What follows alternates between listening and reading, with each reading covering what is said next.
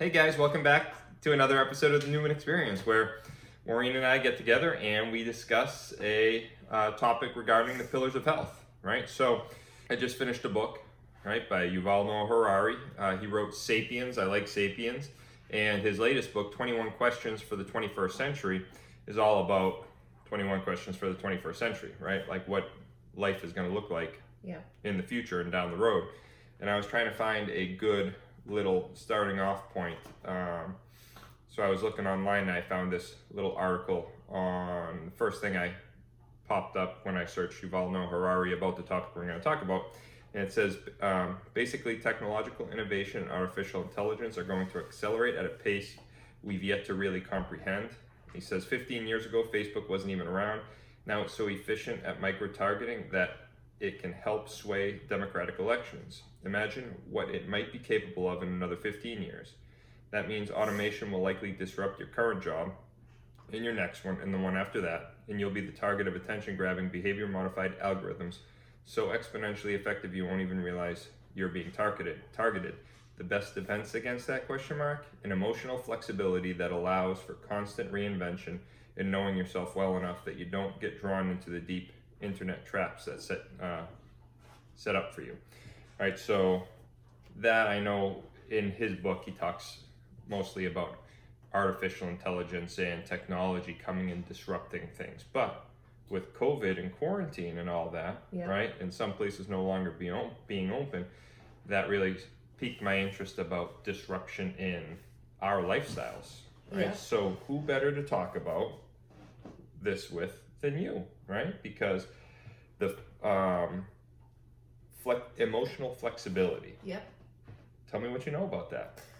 Emotional flexibility. Um, so flexible. We talk at home with the boys Yeah, but a lot about You- flexible thinking, your background is in what? education. Yeah, and you focused on this stuff, right? Yeah. So a lot. Of, so the course that I teach at Endicott is um, integrating technology in the classroom. So it's all about sort of moving classrooms into the 21st century, or at least that's what I The attempt Yeah. to do in the class. Um, and we spend a lot, a lot of time talking about how the way that we were educated, the way that we were brought up, and a lot of practices that are still existing today don't match with what's happening in society. Yeah. Right? We are still educating our students in a similar fashion to the way we did 50 years ago Mm-hmm. when the world was completely different when it was okay for um I, I don't want to say it was okay to have black or white thinking but it it was a little bit easier to sort of have a way of doing things have a job have a career have practices that you didn't have to really reflect on and change that much Yeah, I think the systems for all of society was relatively similar, yeah right? it's We go like to the status school. quo Yeah, you went to, I mean, there was a generation that you go through high school, you got your high school degree, and then you got your job, and then you work Yeah. from ages 20 to 60, and then you retire or something. And then now we're starting to hit a phase where we're the generation that you can't just get your high school degree, you have to go to college too, and then you get your debt, and then you end up paying that off until certain age, and then you end up retiring, and then I mean, the future really holds a, and we're seeing that right now. Is there the only thing that we know for certain is that there will be more uncertainty in Yeah. people's lives as they go forward. And I think, you know, one of the biggest changes, and you sort of alluded to it, is you go to high school, you get your job, and then once you have that job, it's pretty predictable. Yeah, you stay in It it used to time. be Yeah, very predictable. But what is happening now, largely due to technology, largely due to social media, everything is in a constant evolution. Yep. And if you're not evolving with it, Yep. then you're being left behind. yeah, because there's a good amount of people that probably won't end up getting their their life job back after they return back to or once COVID really releases its hold on a lot of restrictions. Yeah, things are going to be different, and if you can't find a way to, I think we we saw that in the beginning of quarantine too. Mhm. Like the businesses that were really able to be flexible thinkers Yep. and sort of think outside of the box. And all right, we have this problem in front of us. How am I going to work around it rather than there's nothing I can do about it? Those are the businesses that were able to sort of stay relative and, and So, stay alive. what would you categorize as traits of a flexible thinker? What is flexible thinking, and what are traits of a good flexible thinker? So flexible thinking. Um, Or actually, uh, like in your classmate, in your students, right? What traits do they have that when you're looking at them, when you're grading their stuff, that you're like, ooh, this person's got it? I don't see that very much. what would you be looking for? Um, There's been a rare, there's been a hand, Yeah. like a handful over your years that you're like, this one's good. it's being able, I think, to look at your own experiences, hmm the way that you've always done things, Yep. and to be self-aware enough to know that that approach doesn't match the current situation. Yep. And being vulnerable enough to To admit that, admit that. and then do something different about it. Yep. Um, Okay, so being self aware enough Mhm. that what you're doing isn't working, being vulnerable enough to admit that, and then also having tools to develop a new strategy. Yes. So, habit start, like people that could create their own habits Mhm. well, that don't necessarily, and we talked about this, um, John can pop up a little, um, a little image of our habit formation page we put together, but the keys of creating good habits, right? Like the, the cue is what starts a habit, Mhm. right? So people that can cue themselves, that don't require other people and other things to be. I'm gonna keep going. All right, Okay. so Teddy, Teddy, that we're not just training the kids, we're also training the adults. In what sense? What do you mean? Like the kids have, the kids obviously have to um, learn these strategies, but most of the adults don't even have Yeah. these strategies themselves. Yeah, we've and I think it's something I I don't want to say that we've never needed before, but it was more of a um, more reserved for like particular industries to be innovative, All right, so what to are some be what are some of those industries that promote that compared to others that well, I don't? think anything like computer science, coding, design, like some of more of those um, creative based industries as opposed to say like education. Mm, right? There it's a it's a system and we've always followed that same system and because it education is so strange because because everybody has experienced it mhm. they feel like what was what they went through was okay it's like a common experience that Do you know, weird, right? do you know what i'm trying to say Yeah, that like just because we all did it, that's the way it's supposed to be, and It's always the way it's supposed to be supposed there. Yeah. Yeah. But there's not a lot of or there hadn't been a lot of that self-reflection um, it would make sense for jobs to be flexible thinking, Yeah. right? Or industries to be flexible thinking. I mean, that's what causes a lot of industries to end up failing, anyways, right? Because they're unable to be flexible about Yeah. their thinking. and that's They what i think stale. you know there's a lot of factors that unfortunately contributed to businesses not being able to survive during this time but some of it i think is probably um, the lack of flexible thinking. yeah sort of that one size fits all approach this is how i've always done it hmm this is how i'm going going to continue to do it and there's nothing i can do about all of these outside circumstances Yeah. But there is something that you can do. there could be yes So, what are those that you can do? So I think it, it starts with, um, you know, flexible thinking, like we were saying, is that self awareness. Mhm. And then it comes down to do you have problem solving strategies? Do you have complex problem solving strategies? What age are those supposed to be developed? Um, I think as early as possible. And what percent of people do you think have have those in, that you see in school? Um, not a lot. I don't know that I could put a percentage on it, but what I can say is that working um, in higher education, when I give my students a task that is outside of the box or outside of the norm or Mhm. outside of the way that they have done it, it's really, really hard for them. And you've noticed that get worse. Um, I haven't noticed it get any better, that's for sure. They're looking for a very prescribed way to do things, an example to follow, a model. Yeah. Really clear and specific guidelines. which is essentially what a computer does anyways. So they're going to be eaten up by computers. Yeah. Unless they are problem solvers to work with technology going forward and Yeah. work with changing times.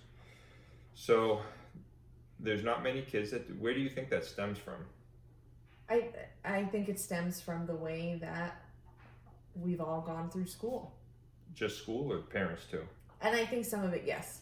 Yeah. Some of it comes from the home as well. You know, we, as parents, I think sometimes subtly reinforce messages that are detrimental to their flexible thinking. Like what? Um, you know, all all in good intentions of, um, you know, math always comes to mind for me because I always struggled with math Mm-hmm.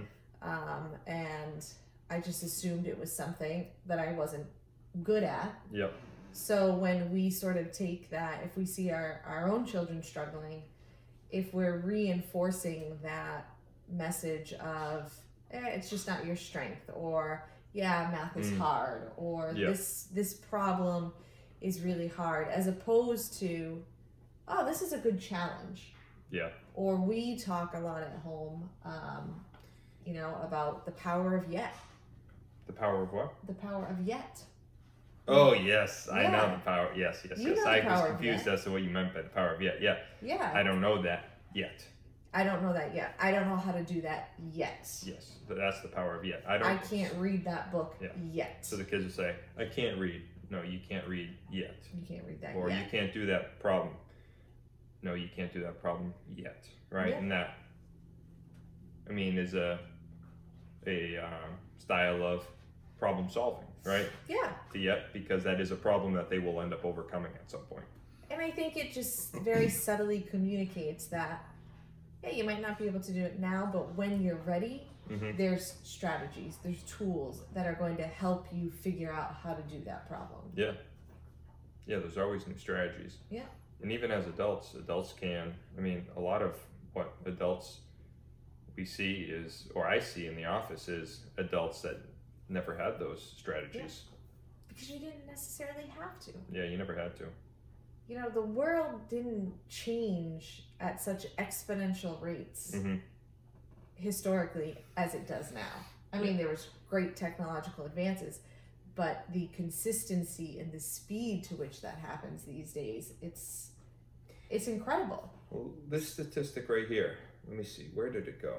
Um, it says some studies show that in the year 2025, so just in five years, 60% of the jobs will be taken over Yeah. by other things. They'll be done a completely different way. Yeah. So that means that says there have been a few, a uh, couple of rough years in which people have to retrain. They'll have to retrain, and new jobs will appear. And some people don't find new jobs, and you have a large problem of unemployment, right? So even these these kids coming out of school, like it's growing so fast that or changing so fast that these kids are going in for four years of education. And by the time they get out, their career is completely different than what they thought it was going to be. Well, and education is the perfect example of that right now. That it should, yeah, There's no one in their right mind as a teacher who ever thought yeah, they would have to teach from their home without their students physically present in front of them. Yeah. And it has thrown the world of education upside down. upside down into a frenzy. Um, and I think people, our teachers are obviously figuring it out now, but Some. they never, you know, we as educators never had to to think about that or never had to really evolve our practice in such drastic ways. hmm But that I think is is going to be um, a new normal. Yeah, I mean, the people that are able to make a change now or are willing to try to make a change now, I mean, I know we keep going back and forth, like we said, from COVID to school, but COVID has really been a catalyst that shows everyone, like, hey, you've got to be able to be flexible going Yeah. forward because hopefully nothing like this happens in the future, but the world around us is shifting on a pretty regular basis. One of the, the I mean, one of the reasons why this whole I, uh, talking point came up to me was because I've been getting a lot of patients into the office now that because the big gyms such as Latitude or Boston Sports Club are no longer open, patients are having a very hard time separating their exercise from their socializing, Mhm. right? So I continue to tell patients that it is possible actually, right, to separate your your gym experience, which was social and exercise together. That is possible to get your social satisfaction from someplace else while get your exercise from uh, or your movement from another thing, right? So you might have to separate them and go two different routes to satisfy both those. But I have many patients that are unable, truly unable to separate those two, right? And I mean that's just that- that's just it's it's a bummer to see, right? Because that that's something that I mean it, it should be. I mean there are tons of options out there, so Mhm. it should be easy to separate them, but it's hard, so hard for many patients too. Because in order to do that, you have to, again, be self aware and you have to really look at yourself and look at the behavior and what's the function of that behavior. Yeah. Why are you going to the gym?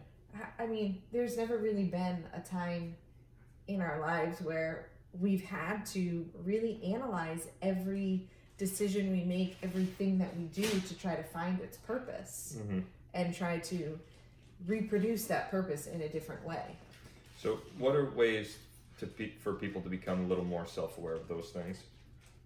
Teddy, what you got? Easy hand. You got Minecraft cards. And now Teddy joins us. We're gonna wrap it up. Yeah. All right. So, all in all, the flexible uh, flexible thinking is one of the more valuable traits that you can create going forward. Can Right. I interrupt for one second? Yeah, yeah, Because yeah. I just thought of something too. It's not just valuable or like a nice to have. It's Oh a, no, it's a ne- necessity. It's a necessity, and it's one of if you look at, um, like the World's Economic Forum or whatever, they always put out like Oh, yeah. the top ten Yeah, yeah, yeah. qualities that employers are looking for. Oh yeah. Just and it's not academic intelligence it's not skill hmm it's flexible thinking do they call it Com- flexible thinking? um i've seen emotional flex Emotional emotional, flexibility? thinking um, Emotional thinking. flexible thinking it's complex problem solving it's empathy Mm. it's adaptability yeah. So it's all of these um, life skills, or sometimes in school we call them soft skills, but it's it's all about those character traits as opposed to your skill level. Yep. So those character traits are more necessary than your skill level going forward in life. Yeah, and I think we've hopefully done a good job Yeah. sort of explaining why it's so important. And I think you're right. I think coronavirus has really forced us to um, examine that much more closely. Yeah, and like we said, it's not hopefully, and I don't, I mean, I don't know if it will ever happen again, but a, a virus and disruption to this extent, this quickly, hopefully won't happen again in our lifetime. But it's definitely, it, it definitely gives us an eye opening experience of, hey, maybe we should pay a little more attention to creating some better strategies because there are going to be small scale things like Mhm. this that take place over the course of our lifetime. Unless you're already in your 80s, right? You're going to see many changes. And even if you're in your 80s, I mean, you still got some good years left, right? Yeah. And stuff's changing fast. So it'll be valuable no matter what. What you doing, Teddy? All right, Teddy's done. Teddy's done. All right, guys. So thanks for sticking around. Hopefully that one was some valuable information. Make sure to subscribe below and turn the notifications on. Leave us comments, right? So we know what more to talk about. The um, we're able to see viewer counts and stuff like that, but we want to see what people like. All right. Take care.